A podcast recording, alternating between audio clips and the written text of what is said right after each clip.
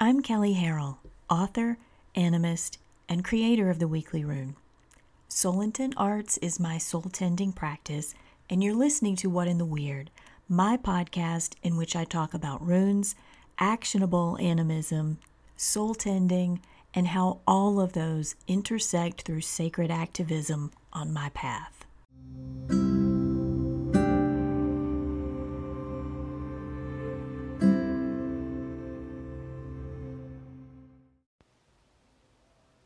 The weekly rune is out, and if you're not sure what it is, it's a rune cast that I've done for years focused on the runic calendar and the current half month rune. You can find the archive of all of the rune casts on my site, soulintentarts.com. And if you're not sure what a half month is, listen to the early episodes of What in the Weird, or just go read the weekly rune at Soul Intent Arts. It's explained at the beginning of every rune cast. I want to thank all of my Patreon supporters who make the sharing of my rune work through the Runecast and this podcast possible with their financial support.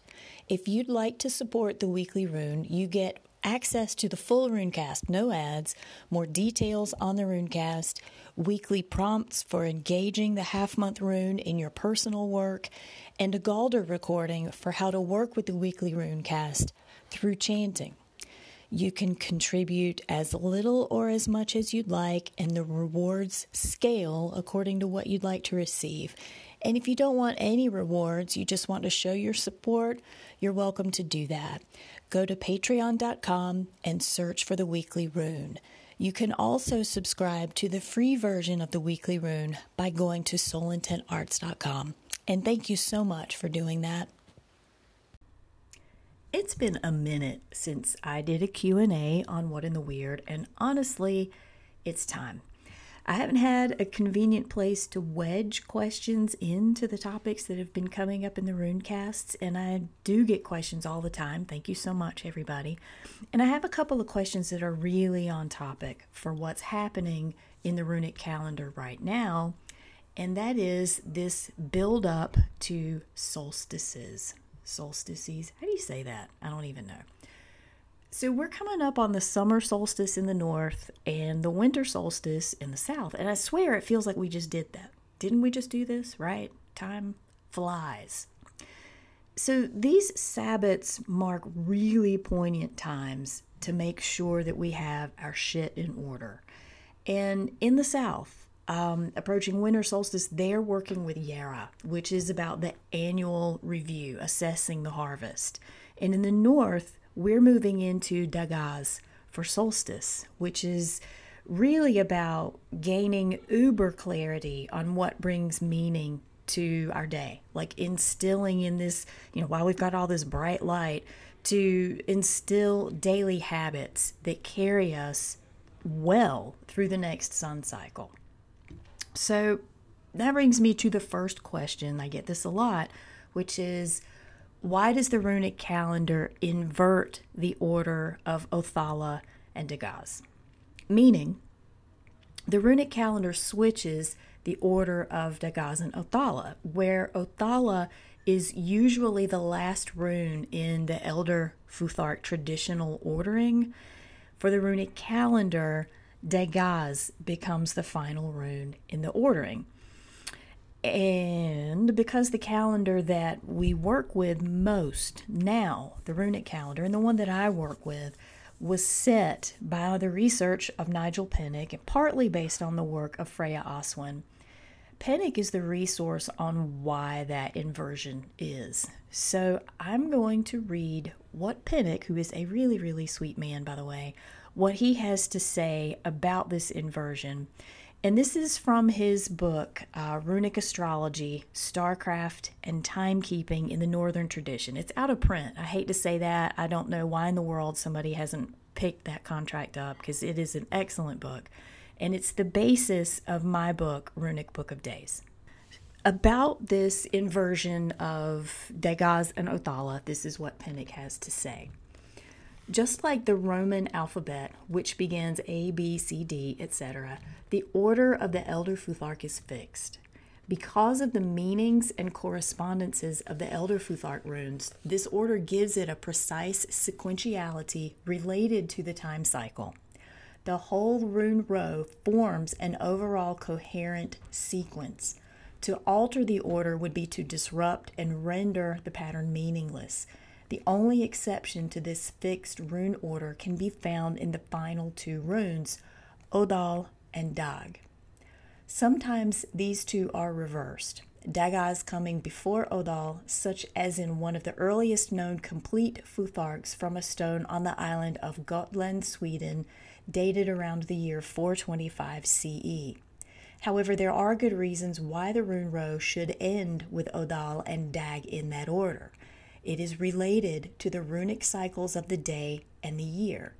Dag has the meaning of day. More specifically, this refers to high noon, midday, the high point of the sun. As the high point of the solar year, the time when the law of the unity of opposites brings the beginning of the decline of the solar power, Dag is the most appropriate rune to mark this time period. Well, there you go. That's clear, right? And truly, it is a judgment call that he made based on literally ass loads of research and study of different time cycles, not just solar time cycles. So I would dig into some of his previous works also. I think that's the place where he most specifically says why that version appears that way in the calendar. But it's also addressed in a lot of his books on the runes, different rune sets, even. The next question is another one that comes up a lot, and that is what is death walking? What is death work? I teach courses, standalone courses on death work, one of which I'm developing as a self paced study. But I also teach death walking in the context of the soul tending training intensive that I teach, the spirited path. And I think that death walking is one of the key missing links in a healthy culture. The emphasis on soul retrieval, death work, shadow work, ancestral healing. I think those are the big four. And death work is the one that has been my lifelong forte. Big long story there. Ask me about it. So, what does it mean? Death work means actively doing the rituals and ceremonies required to create a healthy consciousness in life so that we die well. To be able to identify when a being hasn't died well. To draw upon the resources available to release those who have not died well. That is death walking. That process of drawing on the resources. That is what I teach to have the opportunity to release stressful life dynamics at or beyond the point of death, to close the chakras at the point of death, and to have a choice in what happens next. Whether you're going to be an ancestor, you're going to return to formed life, you're going to remain in the spiritual strata, all these options. Each of these things are parts of death work that I feel are critical, not just to ensure that beings move on well as individuals and have the options that they need to have, but it is critical to our culture for all of us to have this opportunity for our culture, our society, our planet to stay healthy and well. That's what death work is, that's what death walking is. But I think the real question is why don't we have it? Why don't, why do we not know what it is and why aren't we doing it? And the answer to that is enormous, as you can imagine. Um, my extremely nerfed response to that is animistic communities traditionally and historically did their death work. They had rituals in place for death walking.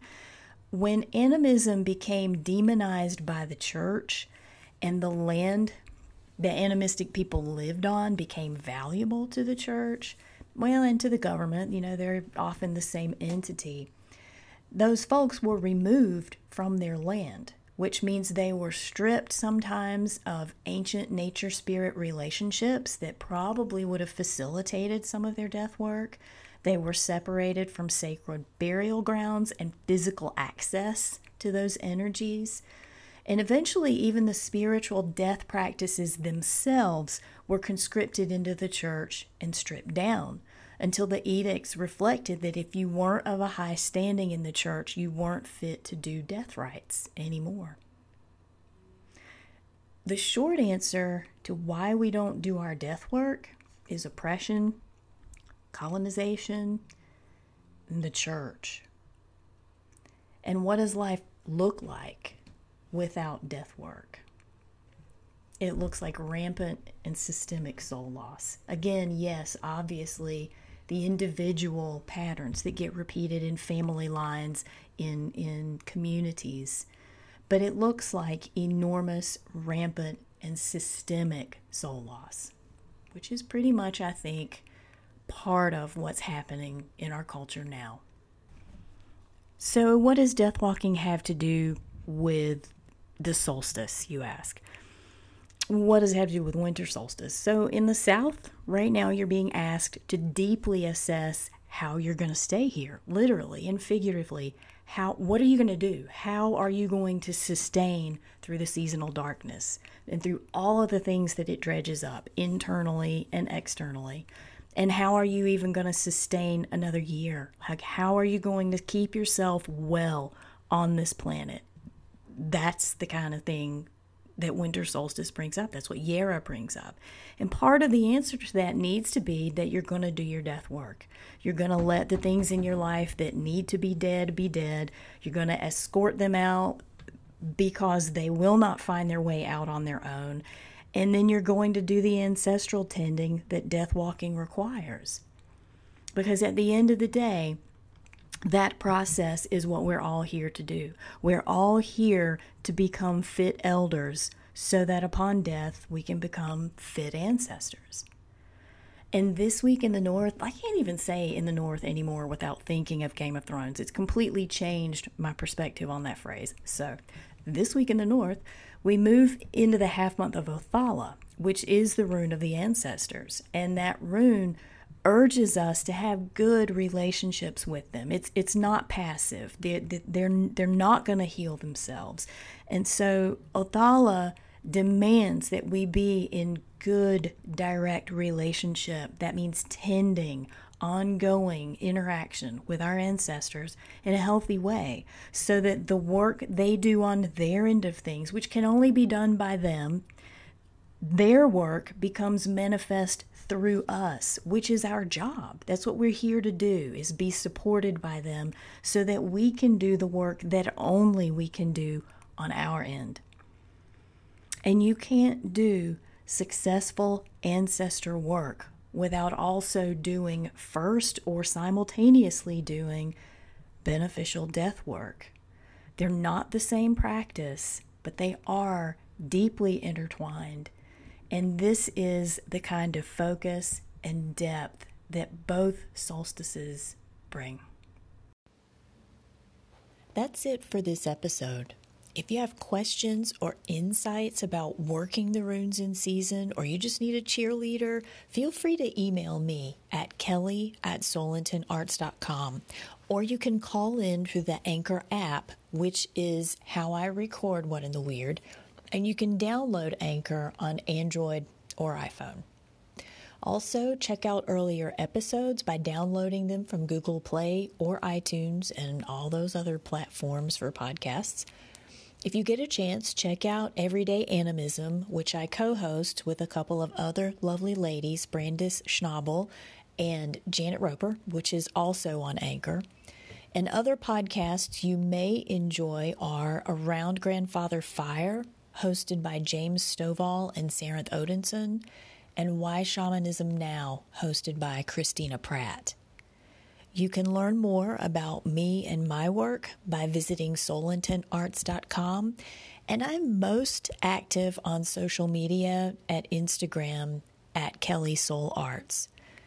I'm Kelley, and this has been What in the Weird.